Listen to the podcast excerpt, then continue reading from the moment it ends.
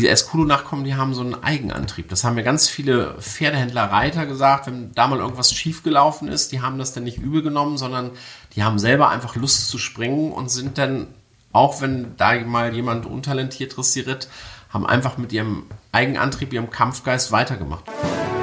Stempelhengste. Väter unserer Reitsportlegenden. Wer sind sie, die bedeutenden Hengste, die der deutschen Pferdezucht ihren Stempel aufgedrückt haben? Wer könnte sich besser an sie erinnern als die Menschen, die ganz nah mit ihnen zusammengelebt haben? Ihre Züchter, Entdecker, Pfleger und Reiter. Wir interessieren uns für die Geschichten der Hengste, ihren Werdegang, ihre Erfolge und ihre Eigenheiten.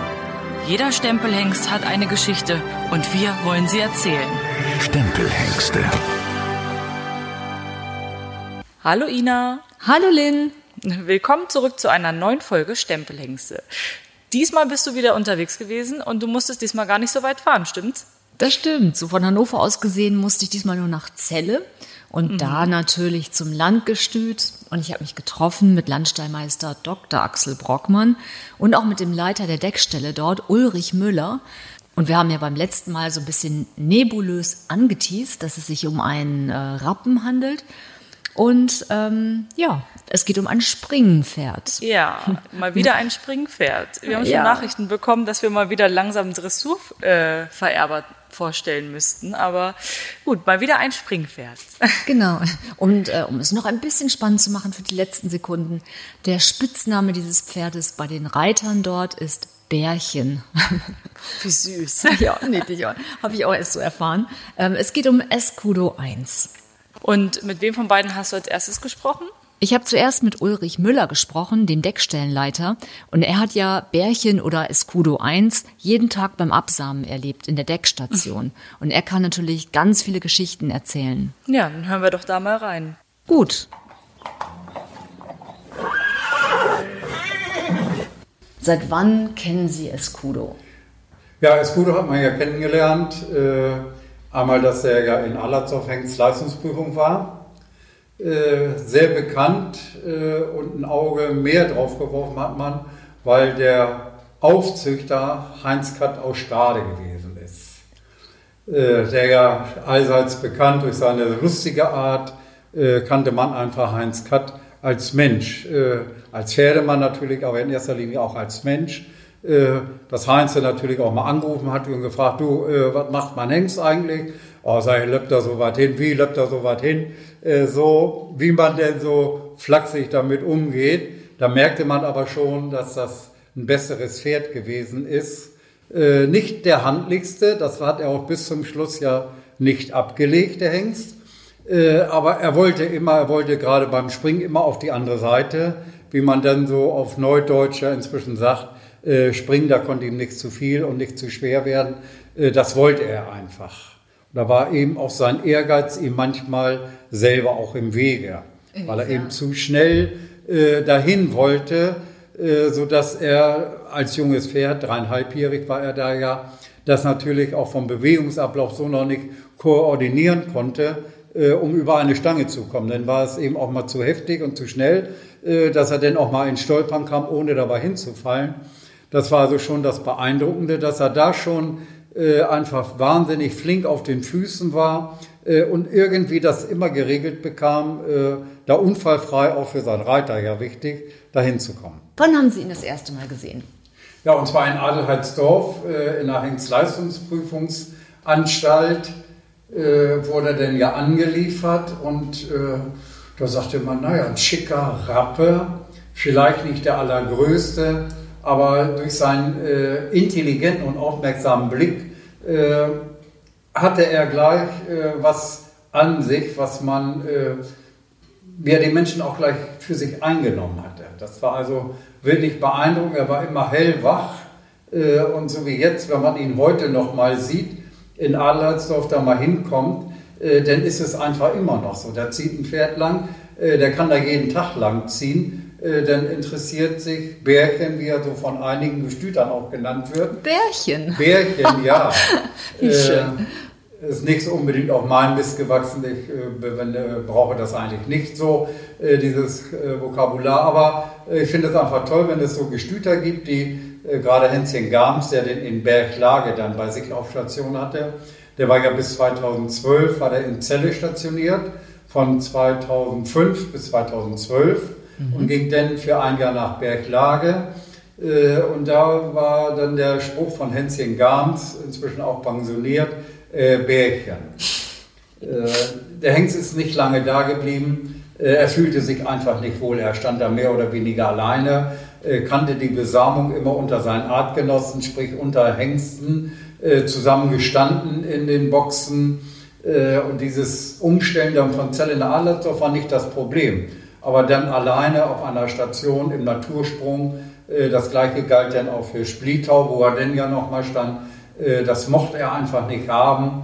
Äh, er fühlte sich einfach unwohl. Und das hat man gemerkt dann an der Samenqualität? An der Samenqualität auch so insgesamt. Der hat mächtig abgebaut, äh, hatte sowieso äh, ein Stoffwechselproblem, dass er immer diese dicke Wolle behielt, die man im Sommer dann scheren musste, was völlig atypisch ist. Normalerweise passiert sowas im Winter, bevor es kalt wird, schert man die Pferde. Aber bei Escudo musste man dann auch schon mal im Sommer die dicke Wolle äh, scheren, damit er nicht eben zu dick und zu doll schwitzt. War, war das Cushing oder was für ein Stoff? Ja, das war so eine Art Cushing, aber ich glaube, für mich persönlich äh, war das ein äh, mentales Problem für den Hengst, äh, dass der einfach äh, da nicht mit fertig wurde. Äh, jetzt mit einmal diese Umstellung auf den Stationen. Er ist ja dann nachher zwar in Adelhertsdorf geblieben, aber auch da hat sich das nicht großartig verändert äh, Idee besser geworden schon, aber wenn das einmal erst drin ist, äh, dieser Stoffwechselproblem, dann ist es so geblieben. Äh, aber sonst von äh, außen war weiter nichts ihm anzumerken, äh, dass er irgendwie schlapp oder äh, mehr, ja, lethargisch wurde, nicht annähernd. Also nicht annähernd, er war immer hellwach. Bis zum heutigen Tage ist er einfach so. Wann trat es denn zum ersten Mal auf? Dieses war, war äh, Stoffwechsel? Schon, ja, war er, das, war er noch im Sport dann? Nein, er war schon, nein, schon ja. lange nicht mehr im Sport. Äh, denn da war ja nicht, nicht annähernd was von zu merken, äh, dass er da ein Stoffwechselproblem hatte. Das kam wirklich erst äh, mit der Deckzeit, äh, wie er nach Berglage bzw. in Flietau war. Dann, äh, er hatte sowieso im Winter immer eine dicke Wolle. Mhm. aber solange wie er im Sport ging, ist das ja auch kein Problem, das zu scheren. Äh, welche Hengste haben weniger, welche haben mehr, aber das war nicht auffallend viel. Und wenn geschoren, dann war das auch in Ordnung. Also da brauchte nichts äh, weiter unternommen werden. Äh, ja, wo wir gerade beim Sport sind, ja. Äh, war das ja dann, äh, ging ja die Reise wirklich ab. Der Hengst hat dann gedeckt, äh, vierjährig, auch gleich volles Programm. Der war Leistungsprüfungssieger in seinem Jahrgang hat der Springen haushoch gewonnen. Das war so ein richtiger Musterschüler, ne? Das Musterschüler äh, will ich nicht unbedingt sagen, äh, weil er doch schon so seinen eigenen Charakter und auch sein sehr eifriges Temperament. Musterschüler würde ich so mir einen vorstellen, der etwas braver ist, trotzdem top in der Leistung, aber noch braver ist. Und Escudo war immer sehr selbstbewusst, hat nie die Arbeit verweigert hat nie gesagt, das will ich nicht, das mache ich nicht, das, das gab es nicht. Wie gesagt, äh, er war manchmal über ehrgeizig. Mhm. Äh, und das will man ja auch von einem Musterschüler auch nicht unbedingt. Äh, aber Musterschüler insofern, dass man sagen kann, also springen, wie ich vorhin schon sagte, er wollte auf die andere Seite, egal wie, und da auch, gab es auch kein großes Halten, der hatte von nichts Angst. Der Hengst war ja nur und ist ja nur mittelgroß, äh, und trotzdem äh, ging er ja nachher bis zur schweren Klasse. Äh, mit Joachim Winter war er da Bundesvize, Champion in Warendorf, hatte zuvor ja das Landeschampionat hier auf dem Dobruck gewonnen und hatte insgesamt 101 Siege von Klasse A bis Klasse S. Mhm. Das ist ja Sinn und Zweck der Sache. Ein Hengst muss sich da vererben und eben aufgrund seiner Nachkommen äh, und wie sie die Züchter ihn nun im Sport gesehen haben, äh, haben natürlich auch die Profis hingeguckt. Selbst Ludger Beerbaum ist ja hergekommen, äh, hat hier Stuten decken lassen von dem Escudo, weil er einfach merkte, dieses Griffige, was ja Ludger auch sehr gerne hat, Goldvieh war, ist ja auch so ein Typ Pferd. der nicht immer sehr handlich war, aber einfach immer äh, ehrgeizig und äh, sportlich hochinteressant. Äh, und so sind eben viele interessante Stuten auch gekommen. Dann allerdings kam auch ein züchterischer Einbruch, äh, nämlich das, was Escudo selber auch hatte. Äh, dieser Ehrgeiz äh, war nicht von jedermann händelbar. Mhm. Das muss man einfach so sagen.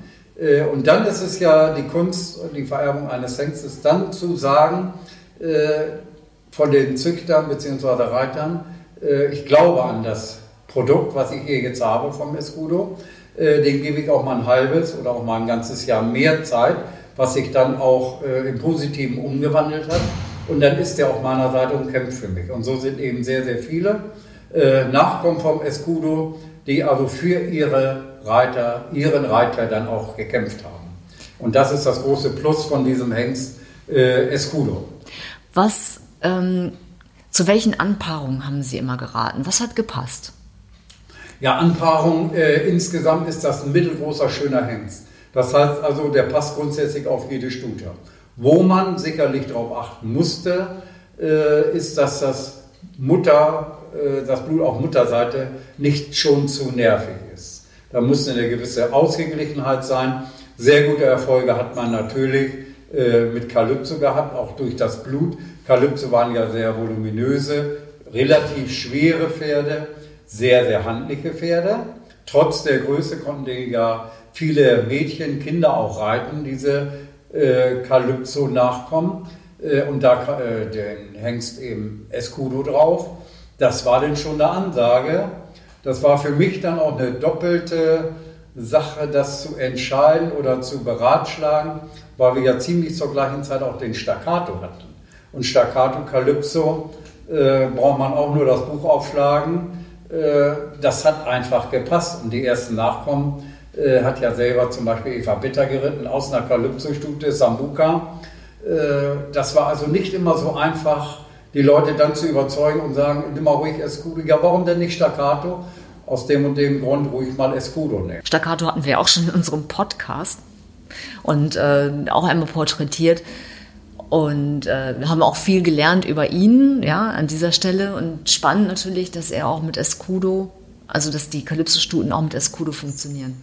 Ja, das äh, ist einfach so. Wobei äh, das Hauptaugenmerk war wirklich diese, dieser tolle Umgang von den Kalypsos, die wirklich nicht die schönsten Pferde waren, aber die hatten einfach eine super Einstellung und das war für den hannoverschen Verband insgesamt ein Segen, äh, dass dieser Holsteiner Hengst sich so dominant auf den hannoverschen Pferden auch durchgesetzt hat und da dann eben auch gleich so ein Anschlusshengst hier, der stand in Henigsen auf der Station, dann äh, kam nachher ja über Adelheidsdorf bzw. Celle äh, die Hengste Staccato und Escudo. Also da hatten wir schon Glück und für die Züchter vor allem war das ja auch ein Segen, dass die gleich wieder Passerhengste für ihre Kalypso-Stuten hatten. Hm. Wie hat er sich denn angestellt im Deckgeschäft? Ah, wenn man nicht aufgepasst hat, äh, wenn Sie sich hier auskennen auf dem Gelände, äh, geht es ja über die Brücke Fuse. Ja. Äh, da hätte man ihn eigentlich schon, wenn nicht sogar aus dem Stall, hätte alleine laufen lassen können, der wäre über die Brücke. Äh, wäre aber wie auch hier wieder so ehrgeizig gewesen, dass er da manches Mal nicht unfallfrei rübergekommen wäre. Decken äh, war überhaupt kein Ding. Und das ist auch immer das Faszinierende, dass die Deckhengste da differenzieren können. Bin ich im Sport, bin ich auf dem Turnier äh, oder bin ich im heimatlichen Stall? Äh, dann klimpert die Trense, äh, dann weiß der schon, aha, braucht nur auf die Uhr gucken, es ist wieder soweit, circa 7 Uhr, dann geht es los zum Decken. Also das, äh, muss ich sagen, ist für äh, viele Hengste wirklich beeindruckend, wie die damit umgehen können. Nicht alle, welche sind dann eben auch im Sport äh, ungenießbar, auf Deutsch gesagt, die können dann eben nicht differenzieren, äh, dass das nun kein Deckgeschäft da ist auf, auf dem Turnierplatz, aber äh, Escudo, Staccato selber war auch so einer, äh, der das wunderbar differenzieren konnte. Äh, und wie gesagt, hier ab Brücke, das ist ungefähr 120 Meter weg von der Entnahmestation hier in Celle, da musste man schon aufpassen und auch wenn man Leute angelernt hat, äh, denen dann sagen, im Schritt wird er hingegangen. Im Schritt Denn nach dem Schritt kommt Tippeln, Tippeln, Tippeln, Trab, Trab, Trab, Galopp, Galopp, Renngalopp. Äh, das äh, wird sich dann einfach so mit einmal verewigen, dass äh, dann hat man nichts mehr zu melden. Da wird es ja auch gefährlich. Deswegen ist es wichtig, den vernünftig in Bahn zu lenken. Das ist beim Reiten so gewesen, dass Achim Winter da auch rechtzeitig ihn auf seine Seite bekommen hatte, um ihn eben nicht den Über-Ehrgeiz, den er ja nun mal hat, auch steuerbar zu machen. Mhm. Welches Erlebnis mit Escudo werden Sie nie vergessen? Also welche Geschichte fällt Ihnen sofort ein und denken so, oh, das war aber... Ja, das war also wirklich dieses, äh, ich hatte ja nicht so viel mit ihm zu tun, außer eben im Deckgeschäft, äh, dass der so manches Mal wirklich so bärig, stark äh, Richtung Phantom wollte, dass es einem schon bald leid tut, ihm so im Maul rumzuzerren, aber manche Tage hat er sich gedacht, Müller, du kannst ziehen, wie du willst, ich will da jetzt aus Phantom. Äh, und dann ist er dabei weggerutscht und ist mir dann gegen die Füße gerutscht. Äh, was er natürlich nicht gemerkt hat, ich aber umso doller. auf der anderen Seite sagen wir, wir können ja froh sein, wenn die Hengste decken wollen, als dass wir, was man dann ja ab und zu auch mal erlebt, daneben stehen, die gucken aus dem Fenster und nichts passiert dann klopft man sie und streichelt sie und hofft, dass sie dann bald sich aufs Phantom auch mal bemühen würden. Ja. Äh, aber solche Sachen mit Escudo, die sind super Ehrgeiz, egal wo es gewesen ist, ist einfach eine Freude. Äh, und deswegen bin ich auch echt froh, dass so ein Hengst, äh, das immer noch jetzt so mit 29 Jahren, wir haben hier ja noch einen, den Hengst Perpignan, gleich alt, äh, wo ich auch die äh, Freude hatte, ihn auch fahren zu dürfen. Der ging auch im Gespann mit. Äh, und er hatte vor sechs Jahren einen Beckenbruch und ist nach einem Jahr wieder gefahren worden. Also Toll. da stecken nicht ganz viele Hengste oder Pferde sowieso weg. Äh, wenn sie es überleben, ist schon gut. Aber die noch wieder sportlich, sprich im Gespann einzusetzen, das zeugt auch von einer gewissen Härte, die man eben bei Escudo sehen kann, aber auch bei Perpignan, die beide gleich alt sind. Der Opa Perpignan freut sich hier in der Wiese gehen zu dürfen und äh, es wäre einfach schade, weil der frisst, der ist tipptopp, nur mit der Spermaqualität ist es schlecht und so ist es eben auch mit Escudo, äh, dass die Spermaqualität inzwischen so schlecht geworden ist, was ja auch normal ist in dem Alter, äh, dass man auch nicht mehr sagen muss, den müssen wir jetzt noch decken lassen. Nein, das ist ja wir haben super Qualität vom ja. Tiefgefriersamen. Dafür gibt es ja die Möglichkeit, auch Samen äh, einzufrieren. Und das wurde ja bei Escudo auch in jungen Jahren gemacht, sodass das Sperma ja auch von jung, äh, jüngerer Zeit ist einfach top. Äh, und er hat ja auch in diesem Jahr wieder vier, fünf Stunden äh, über Tiefgefriersamen angefragt. Das ist also schon sehr, sehr viel. Ja. Äh, so zwei, drei äh, ist schon viel, aber vier, fünf wie bei Escudo ist schon sehr viel. Zur aktiven Deckgeschäftszeit war er da ein Gewohnheitstier? Weil wir haben zum Beispiel gehört über Donnerhall, wenn der nicht pünktlich zu seiner Zeit äh, auf die Deckstation kam, dann hat er auch schon mal alle warten lassen und um die Mittagspause gebracht. Ja, das äh, ist sicherlich, äh, muss man da etwas differenzieren, weil Donnerhall hatte nebenbei ja noch einen anderen Job. Mhm. Er wurde ja geritten. Äh, und dann ist es wichtig, äh, dass man dann auch gewisse Spielregeln einhält. Bei Escudo wäre es auch so gewesen, äh, der hatte schon seinen Plan, äh, aber gerade mit Decken äh, konnte man ihn nicht erwischen und sagen, da habe ich jetzt auch gar keine Lust zu. Denn es gab dann auch schon mal äh, die Sache, dass es einfach erforderlich war, dadurch, dass der Ran so groß war auf das Sperma von dem Escudo, dass er morgens decken muss und mittags nochmal. Ist also eine völlige Ausnahme äh, aber hat Escudo äh, sich überhaupt nichts bei gedacht. Wichtig ist, dass er seinen Auslauf hatte. Äh, wenn er den nicht hatte, dann wurde er in der Box auch ungnädig. Dann lief er hin und her, war unruhig. Das merkte man einfach. Und wenn er seine Stunde im Paddock hatte, dann war der total ausgeglichen, easy, pendelte dahin, hatte seine Freude dran zu gucken, guckte auch interessiert, was auf der Steigasse los war, aber er wurde nicht äh, unruhig wie gesagt, wenn er mal nicht draußen war, äh, weil er noch nicht dran war aus irgendwelchen Gründen. Wenn mal ein Kollege krank ist, dann sind andere Sachen erstmal wichtiger, wie zum Beispiel das Füttern, dann muss er auch mal eine Stunde warten.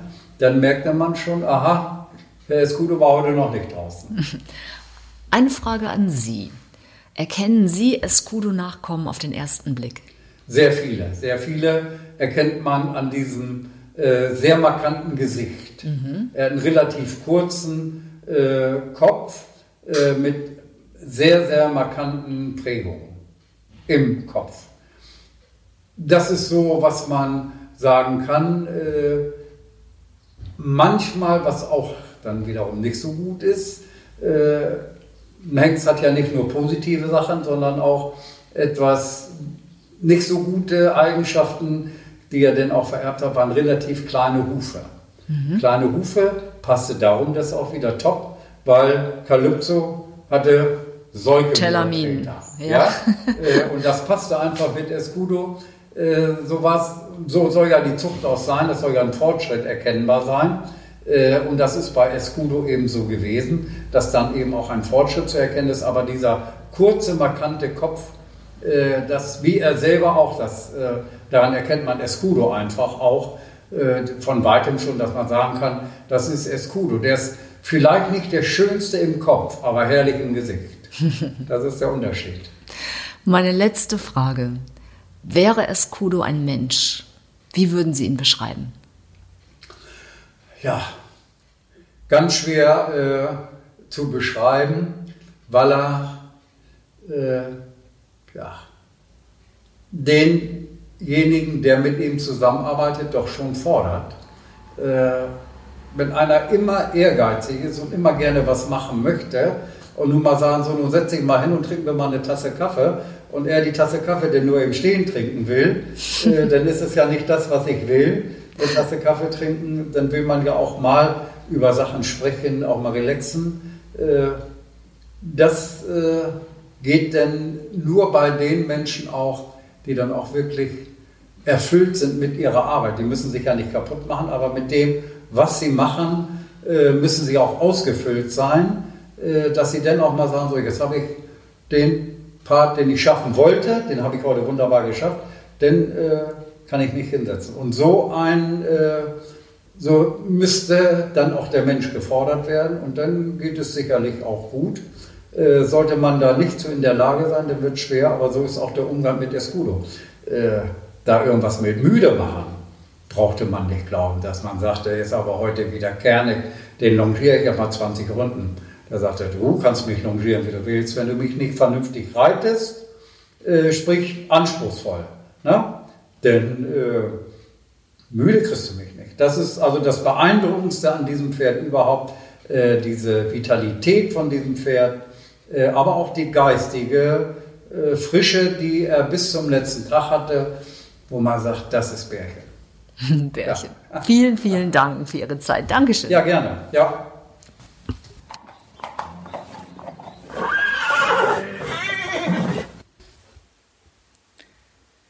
Der, der Hannoveraner Escudo I wurde im Jahr 1991 bei Züchter Alma Knob geboren. Bereits in jungen Jahren sicherte sich das niedersächsische Landgestüt diesen vielversprechenden Rappen.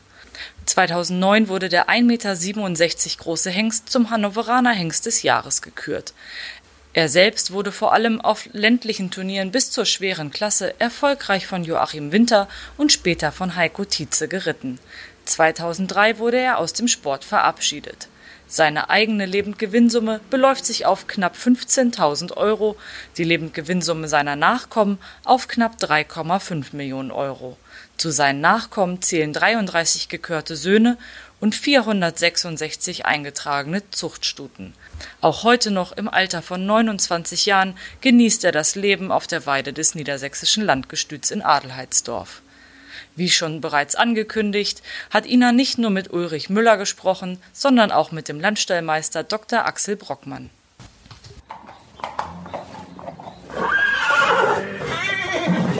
Axel, wir kennen uns schon ein bisschen länger, deswegen sind wir per Du und duzen uns mal heute. Und wir reden über Escudo 1. Wann hast du ihn zum ersten Mal gesehen? Anfang der 90er Jahre, als er seine Leistungsprüfung in Adelheidsdorf absolvierte. Ich war Student der Agrarwissenschaften in Göttingen und habe dann alljährlich auch die Leistungsprüfungen in Adelheidsdorf besucht. Und seit 1997 sehe ich ihn natürlich beruflich, weil seitdem bin ich schon am Landgestüt beschäftigt. Und er wurde ja direkt von euch äh, quasi vom Züchter weggekauft. Ja, er wurde auf der Körung gekauft und äh, hat dann seine Prüfung ja auch gewonnen und dann auch einen Einstieg nach Maß hingelegt, was die Vererbung angeht und wirkt auch jetzt, das muss man sagen, ja auch langfristig mittlerweile in zweiter, dritter oder auch vierter Generation auf Mutterseite besonders gut nach. Ja, 29 Jahre und ähm, schicker Rappe, nicht so groß, ne? ich glaube 1,67 ist er. Ja, und wirkt ehrlich gesagt, er ist ein bisschen knappliniger, wirkt auch noch so ein bisschen kleiner und äh, ja, freut sich jetzt jeden Tag, wenn er auf die Weide kommt und hoffentlich können wir im nächsten Jahr dann auch seinen 30. Geburtstag feiern. Garantiert. Wir gucken uns ja gleich bestimmt auch nochmal an, wenn wir in den Stall gehen. Ja, natürlich gehen wir noch einmal hin und gucken, wie er denn über sein Paddock bzw. die Weide tobt. Ähm, der hat ja so eine Musterschülerkarriere gemacht, also Hengstleistungsprüfungen mit Bravour und dann ging das ja alles nahtlos. Dann war er, glaube ich, Vize-Bundeschampion und dann äh, im Sport erfolgreich gestartet. Also so so ein Musterschüler, so ein kleiner Streber oder gab es auch Probleme mal? Also ich bin ja nicht der Reiter, geritten hat ihn eigentlich zeitlebens Joachim Winter und Joachim Winter hat äh, mit ihm äh, das Hannoveraner Championat auf dem Dobrock gewonnen. Dann wurde, wie du schon gesagt hast, er Vize-Champion äh, in Warendorf und dann ist er bis äh, in die schwere Klasse mit ihm erfolgreich gewesen. Und so aus meiner Beobachtung ist es die enorme Einstellung, diesen Kampfgeist, den es Udo ausgezeichnet hat. Kritiker haben ja oftmals äh, angemerkt, dass äh, Escudo nicht genug Vermögen hätte und halt kein Championatspferd wäre. Man muss sich aber immer überlegen, was so unser Hauptteil der Kundschaft, was die reiten und äh, die Masse reitet A, L, ein kleiner Prozentsatz kommt vielleicht noch zu M springen und es sind äh, zwei Prozent, die irgendwo nachher mal in S-Springen landen. Und die können natürlich mit jeder Sorte Pferd umgehen, aber so Escudo, der hat zahlreiche S-erfolgreiche Nachkommen, der hat auch Championatspferde gemacht und äh, hat aber auf jeden Fall diese enorme Einstellung mitgegeben. Diese Pferde, so wie man so schön sagt, die nehmen einem nichts übel, wenn mal einer nicht ganz passend kommt. Die wollen einfach über den Sprung haben dazu auch gute Bewegungen und äh, gut im Fundament. Also ich muss sagen, das Gesamtpaket, äh, das hat bei Escudo immer gepasst und die Züchter, die ihn eingesetzt haben und jetzt auch noch im Stamm haben, die sind, glaube ich, ganz glücklich, äh, dass er da auftaucht. Naja, seine eigene Lebensgewinnsumme lag ja so bei knapp 15.000, aber die seiner Nachkommen bereits über 3,5 Millionen. Und das zeigt ja, dass er seine Gene sehr erfolgreich weitergibt. Und das ist ja auch die Generation Hengste, die selber nicht so im Sport immer präsentiert wurden. Ich meine, wenn man weiter zurückgeht, Furioso 2 ist überhaupt gar keine einzige Prüfung gegangen und hat sich trotzdem unglaublich vererbt. Aber ähm, also, was genau hat er seinen Nachkommen mitgegeben? Einstellung. Die wollen springen, die äh, wollen arbeiten und äh, sind schön zu reiten. Das, äh, wir haben ja mit, denke, der erfolgreichste Nachkomme äh, selber im Sport, den wir hatten, das war El Bandi, aber der von der er Vererbung erfolgreichste ist sicherlich MSC 1, der mit Escada ja auch ein internationales Championatspferd in der Vielseitigkeit gebracht hat, auch auf Mutterseite sehr erfolgreich ist. Ich glaube, dass diese Adeptus Aldermann-Linie, wenn man mal so in die Annalen guckt, ist eine Linie, die nie besonders stark genutzt wurde, die aber auch nie ausgestorben ist. Die hatte immer so zwischen 5 und 10, manchmal 15 Prozent Anteil an den Gesamtbedeckungen, aber eher unter 10 Prozent. Aber sie ist immer erhalten geblieben. Und was diese Linie ausgezeichnet hat, sind, man konnte sie im Dressurbereich verwenden, man kann sie im Springen verwenden und das war so diese Escudo Nachkommen haben dazu auch wirklich noch gute Bewegungen. Das findet man bei vielen spezialisierten Springpferdevererbern ja nicht so. Da müssen die Nachkommen nachher auch tatsächlich springen können, äh, weil richtig gute Grundgangarten haben sie nicht. Gab es auch mal ein Flautejahr oder eine Flautezeit, wo ihr gedacht habt, so Mensch, keiner will Escudo, was ist los? So richtig Flaute ja nicht. Natürlich geht das so auch bei Escudo den Gang, dass die in den ersten Jahren besonders stark genutzt werden. Dann wartet man erstmal ab, wie zeigen sich die Nachkommen im Sport. Das war bei ihm sicherlich auch so, aber der ist nie in seinen Bedeckungen richtig stark abgesackt. Also klar, denn nachher, als er über 20 war, äh, da war das zu sehen und dann irgendwann ließ auch die Samenqualität nach und dann haben wir ihn ja auch aus dem Zuchteinsatz genommen und lassen ihn äh, sein Rentner-Dasein auf äh, Wiese oder auch auf dem Paddock genießen. Und jetzt eine gratis Zuchtberatung. Also welche Stuten, welche Anpaarungen passen zu Escudo? Escudo hat früher schön mit Calypso auch gepasst. Äh, das war so eine schöne Passerpaarung. Holsteiner Stamm. Holsteiner damit bei, weil was ihm ja einfach fehlt, ist so ein bisschen Rahmen und Reck und Bedeutung. Äh, wenn man ihn so im Seitenbild anguckt, das war ja mit seinem Vollbruder Escudo 2 genauso. Äh, von daher sicherlich so ein bisschen rahmige Stuten passten gut zu ihm. Und jetzt, wenn man Escudo-Stuten hat, da hat sich das äh, auch mit Staccato immer ganz gut gemacht. Und da sind auch sehr schöne Anpaarungen rausgekommen. Nach welchen Kriterien sucht ihr die Reiter aus für eure Pferde? Geht es so, darf ich mein Lieblingspferd reiten? Ähm, ja, irgendwie haben natürlich unsere Pferdewirtschaftsmeister, unsere technischen Leiter, äh, im Moment ist das unser erster Hauptsattelmeister Wolfhard Witte, die haben natürlich sehr viel Berufserfahrung und sehen auch, welches Pferd könnte zu welchem Reiter passen. Einfach dadurch auch besonders viel Erfahrung. Wir haben pro Jahr so 70, 80 äh, fremde Hengste in unseren Leistungsprüfungen und da muss man in Kürze entscheiden, welcher Reiter passt zu diesem Pferd, was wir selber ja auch noch nicht so kennen. Und äh, dann probiert man das mit dem Reiter, den man so im Hinterkopf hat. Und wenn man merkt, dass das vielleicht noch nicht ganz so gut klappt, dann wechselt man mal den Reiter. Aber äh, die Trefferquote meines technischen Leiters da in Adelheidsdorf, die ist äh, sehr groß. Herr Witte hat da ein sehr gutes Auge für und von daher bleiben meist diese Para, äh, diese Verbindungen Pferd-Reiter denn noch sehr lange bestehen. Mhm. Hattet ihr mal Kaufangebote? Für Escudo, das muss ich tatsächlich, der war ja schon sehr alt, als ich dann hier Leiter wurde. Äh, ich glaube aber nicht, aber ich bin eigentlich sehr sicher, dass Dr. Bardi ihn noch nicht verkauft hätte. Wie alles, was gut ist. Ja, weil er auch immer genug gedeckt hat. Das muss man ja sagen. Wir verkaufen ja nicht aus Spaß an der Freude und um die Kassen zu füllen, sondern wir sehen schon unsere Aufgabe, dass wir Genetik auch äh, längerfristig für unsere Züchter sichern. Und wenn wir denn verkaufen, dann schimpfen die Züchter immer. Aber der Grund, dass wir verkauft haben, der liegt ja nicht daran, dass der Hengst über 100 Stuten hatte, sondern in der Regel werden Hengste verkauft, wenn sie sehr stark in den Bedeckungen eingefallen sind. Und das war bei Escudo ja nie der Fall. Und also das kann man mir glauben und das weiß ich bei Dr. Bader auch so, dass es das Schönste ist, wenn man einen sogenannten Stempelhengst hat, äh, der auch langfristig im Bestand bleibt und dem man wie Escudo jetzt auch das Gnadenbrot äh, geben kann, dem man einen tolles Rentenalter ermöglicht. Das ist ja viel schöner, als wenn man so einen Hengst dreijährig kauft und sechs, siebenjährig schon wieder verkauft und nach zehn Jahren später fragt man sich, Mensch, was war das eigentlich noch für ein Hengst? Ist ja schöner, wenn man dann, wenn er 30 wird, so Geschichten erzählen kann wie heute. Erkennst du Escudo-Nachkommen auf den ersten Blick?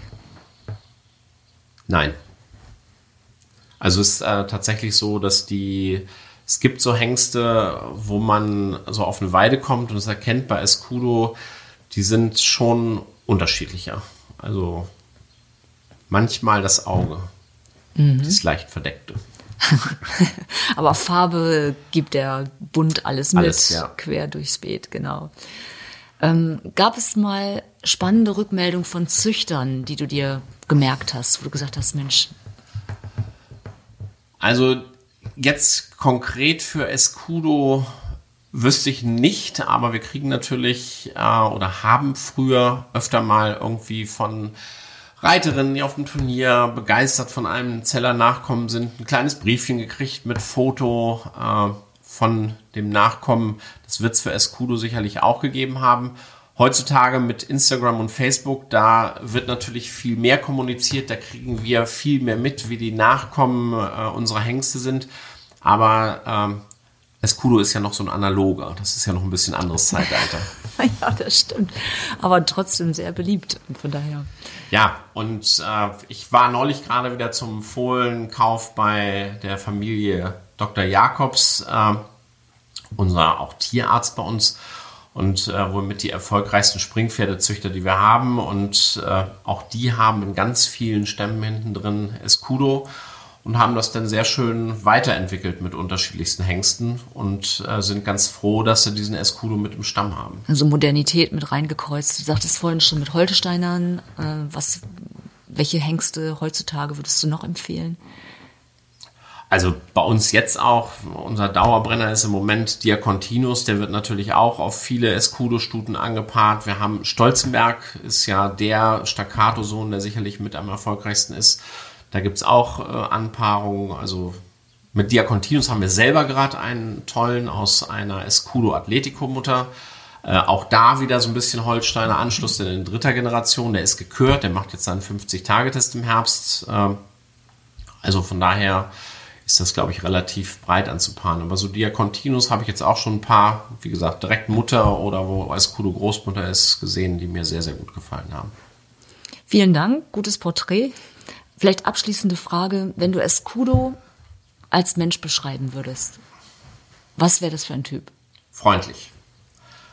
Freundlich, ehrgeizig, liebenswert. Und ein Musterschüler anscheinend. ja, ist wirklich, also es gibt ja so Hengste, wenn man mal Nachkommen von diesen Hengsten verkaufen will äh, und die Leute, die dann diesen Nachkommen probereiten, nicht gar so talentiert sind, dann hat man erstmal wieder sein Tun, dass dieses Pferd auch wieder gerne springt. So, die Escudo-Nachkommen, die haben so einen Eigenantrieb. Das haben mir ganz viele Pferdehändler, Reiter gesagt, wenn da mal irgendwas schiefgelaufen ist, die haben das dann nicht übel genommen, sondern die haben selber einfach Lust zu springen und sind dann, auch wenn da mal jemand untalentiert dressiert, haben einfach mit ihrem Eigenantrieb, ihrem Kampfgeist weitergemacht. Und das finde ich ist eine tolle Eigenschaft. Perfektes Schlusswort. Vielen Dank, Dr. Axel Gerne. Brockmann, für das Gespräch.